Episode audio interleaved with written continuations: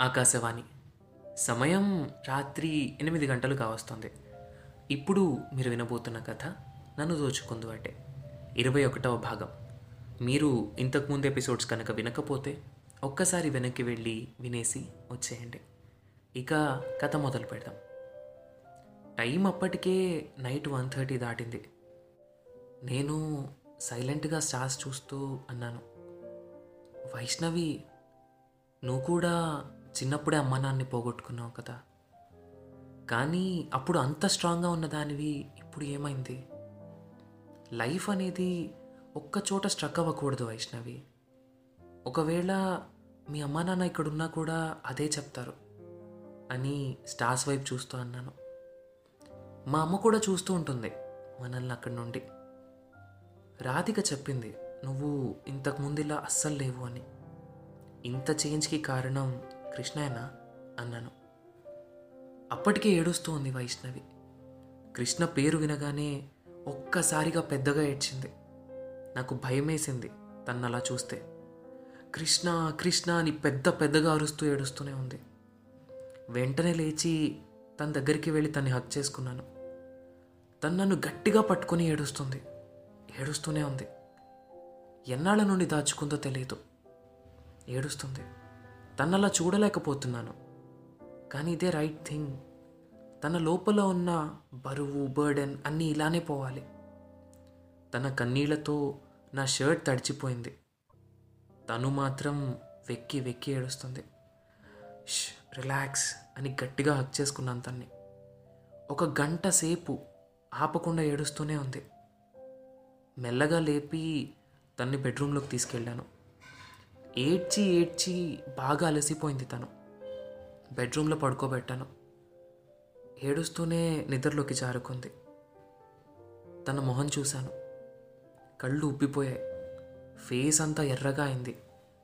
కన్నీళ్ళ వల్ల అనుకుంటా ఫేస్ మీద చారలు పడ్డాయి. అక్కడి నుండి లేవబోయాను. నా చెయ్యి ఇంకా తన చేతిలోనే ఉన్నట్టుంది. వదలకుండా అంతే పట్టుకుంది.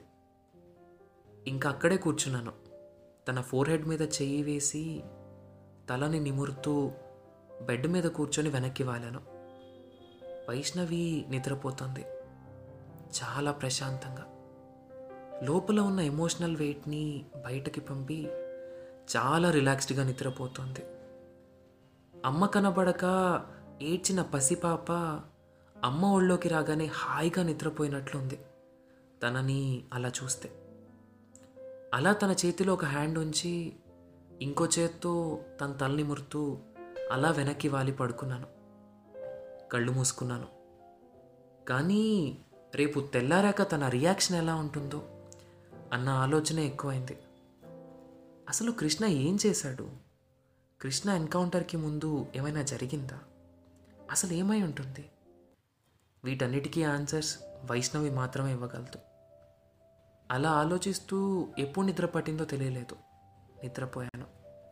పొద్దున సెవెన్కి మెలకు వచ్చింది. కిటికీలో నుంచి ఎండ కరెక్ట్గా ఫేస్ మీద పడింది. ఆ దెబ్బతో నిద్ర లేచాను. వైష్ణవి ఇంకా నిద్రలోనే ఉంది.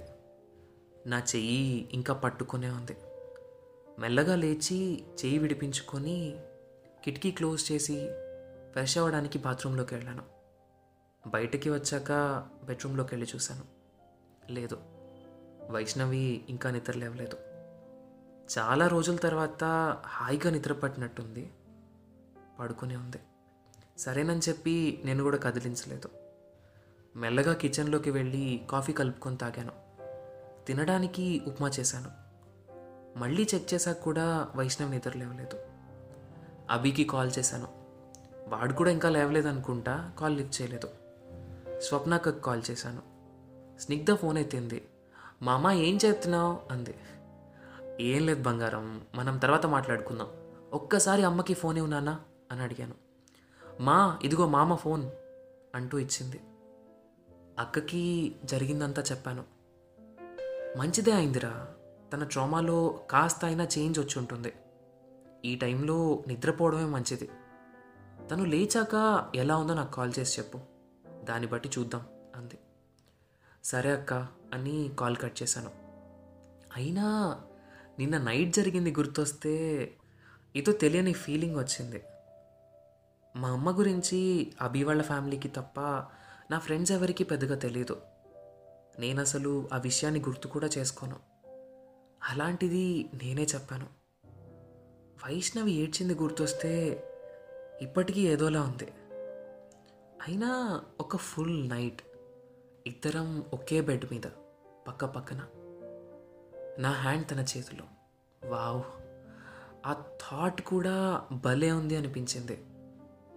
ఇప్పుడు తను నిద్ర లేచాక ఏమంటుందో అనేదే పెద్ద క్వశ్చన్. కాస్త నార్మల్ అవుతుందా? అయితే చాలు అనుకున్నాను. టైం తొమ్మిది అయింది మళ్ళీ రూమ్లోకి వెళ్ళి చెక్ చేశాను. ఇంకా లేవలేదు. నా దగ్గర ల్యాపీ కూడా లేదు వర్క్ చేయడానికి. పక్కనే ఉంది కదా అని వైష్ణవి ల్యాపీ తీసుకొని ఓపెన్ చేశాను. పాస్వర్డ్ అడిగింది. తన పర్మిషన్ లేకుండా ఎందుకులే అని చెప్పి మళ్ళీ లోపల పెట్టేశాను. లేచి కొంచెం ఉప్మా పెట్టుకొని తిన్నాను. టైం టెన్ అయింది. మళ్ళీ వెళ్ళి చెక్ చేశాను. లేదు ఇంకా లేవలేదు. నాకు టెన్షన్ స్టార్ట్ అయింది. హెల్త్ అంతా బాగానే ఉందా? లేకపోతే నిన్న స్ట్రెస్ ఎక్కువ ఇవ్వడం వల్ల తన హెల్త్కి ఏమైనా అయిందా అని భయం వేసింది ఇంకో గంట చూసి అక్కకి కాల్ చేద్దాం అనుకున్నాను. లేచి లివింగ్ రూమ్లో ఉన్న బొమ్మలు పెయింటింగ్స్ అన్నీ చూడడం స్టార్ట్ చేశాను. అన్నీ డిఫరెంట్ డిఫరెంట్ స్టేట్స్ నుంచి కలెక్ట్ చేసినట్టు ఉన్నాయి.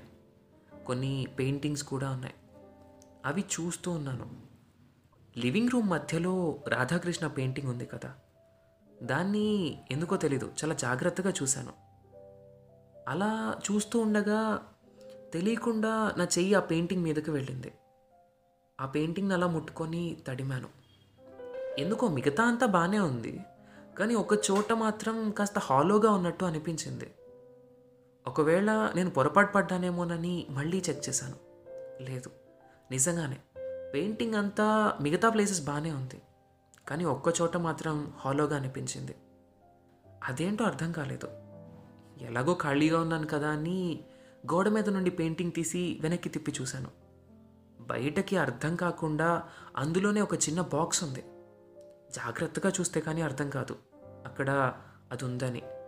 అసలు ఏముంది ఇందులో అని దాన్ని ఓపెన్ చేశాను. అందులో ఒక కీ ఉంది. ఈ కీ ఆ బెడ్రూమ్ది అయి ఉంటుందా? అదే కృష్ణ బెడ్రూమ్ది. ఆ కీని బయటకు తీసి పెయింటింగ్ మళ్ళీ ఉన్న చోటే పెట్టాను. టైం టెన్ థర్టీ దాటింది. వైష్ణవి ఇంకా పడుకొనే ఉంది. నేను తన రూమ్లోకి వెళ్ళి జాగ్రత్తగా తన నుదురు పట్టుకొని చూశాను. నో ఫీవర్ అయితే ఏం లేదు. అమ్మాయ అనుకున్నాను. మెల్లగా బెడ్రూమ్ నుండి బయటికి వచ్చి తలుపు దగ్గరికి వేసి కృష్ణ బెడ్రూమ్ దగ్గరికి వచ్చాను. ఆ లాక్ని నా దగ్గర ఉన్న కీని చూశాను. రెండు సేమ్ కంపెనీ. ఇంకా ఈ కీ ఆ రూమ్దని అర్థమైంది. అరే వద్దురా కార్తిక్ ఇది తన పర్సనల్ స్పేస్. నువ్వు ఇలా చేయడం తప్పు అంటోంది నా ఇన్నర్ వాయిస్. ఒక ఫైవ్ మినిట్స్. నాకు నా ఇన్నర్ వాయిస్కి మధ్యలో ఒక మినీ సైజ్ యుద్ధమే జరిగింది. ఫైనల్గా నేను నా ఇన్నర్ వాయిస్ని పట్టించుకోకుండా ఆ లాక్లోకి కీ పెట్టాను. ఎక్కడో స్ట్రక్ అయినట్టు అనిపించింది. అసలు ఇది కరెక్ట్ కీయేనా?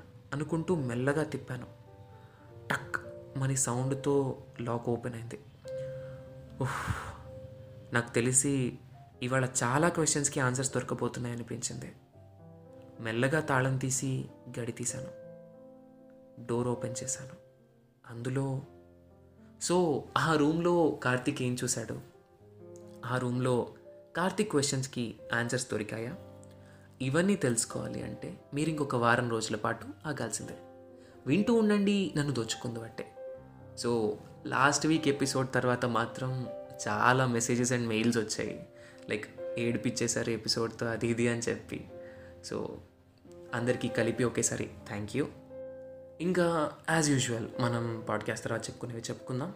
సో ఈ పాడ్కాస్ట్ని మీరు Spotify Gaana Jio Saavn Apple podcast Amazon prime music ఇలాంటి మరెన్నో మేజర్ ప్లాట్ఫామ్స్లో వినొచ్చు. మీరు ఈ స్టోరీ విన్నాక మీ కామెంట్స్ కానీ సెషన్స్ కానీ ఏవైనా సరే కింద మెన్షన్ చేసిన mail ID Sai Kiran Salla two six seven at the rate of Gmail dot కామ్కి mail చేయొచ్చు. లేదా ఇన్స్టాగ్రామ్ హ్యాండిల్ అనగనగాకి డిఎం చేయొచ్చు. మీకు కనుక ఈ స్టోరీ నచ్చినట్టయితే మీ ఫ్రెండ్స్ అండ్ ఫ్యామిలీతో షేర్ చేసుకోవడం మాత్రం అసలు మర్చిపోకండి. And one more important thing మీరు ఏ ప్లాట్ఫామ్లో అయితే అనగనగా పాడ్కాస్ట్లు వింటున్నారో అందులో అనగనగాని మాత్రం ఫాలో అవ్వడం అస్సలు మర్చిపోకండి. అది స్పాటిఫై ఇన్స్టాగ్రామ్ గానా జియో సెవెన్ ఏదైనా అవ్వచ్చు అందులో అనగనగాని ఫాలో అవ్వడం మాత్రం అస్సలు మర్చిపోకండి. మళ్ళీ కొత్త ఎపిసోడ్తో వచ్చే బుధవారం మీ ముందుంటాను. అప్పటి వరకు నేటి మన ప్రసారం ఇంతటితో సమాప్తం.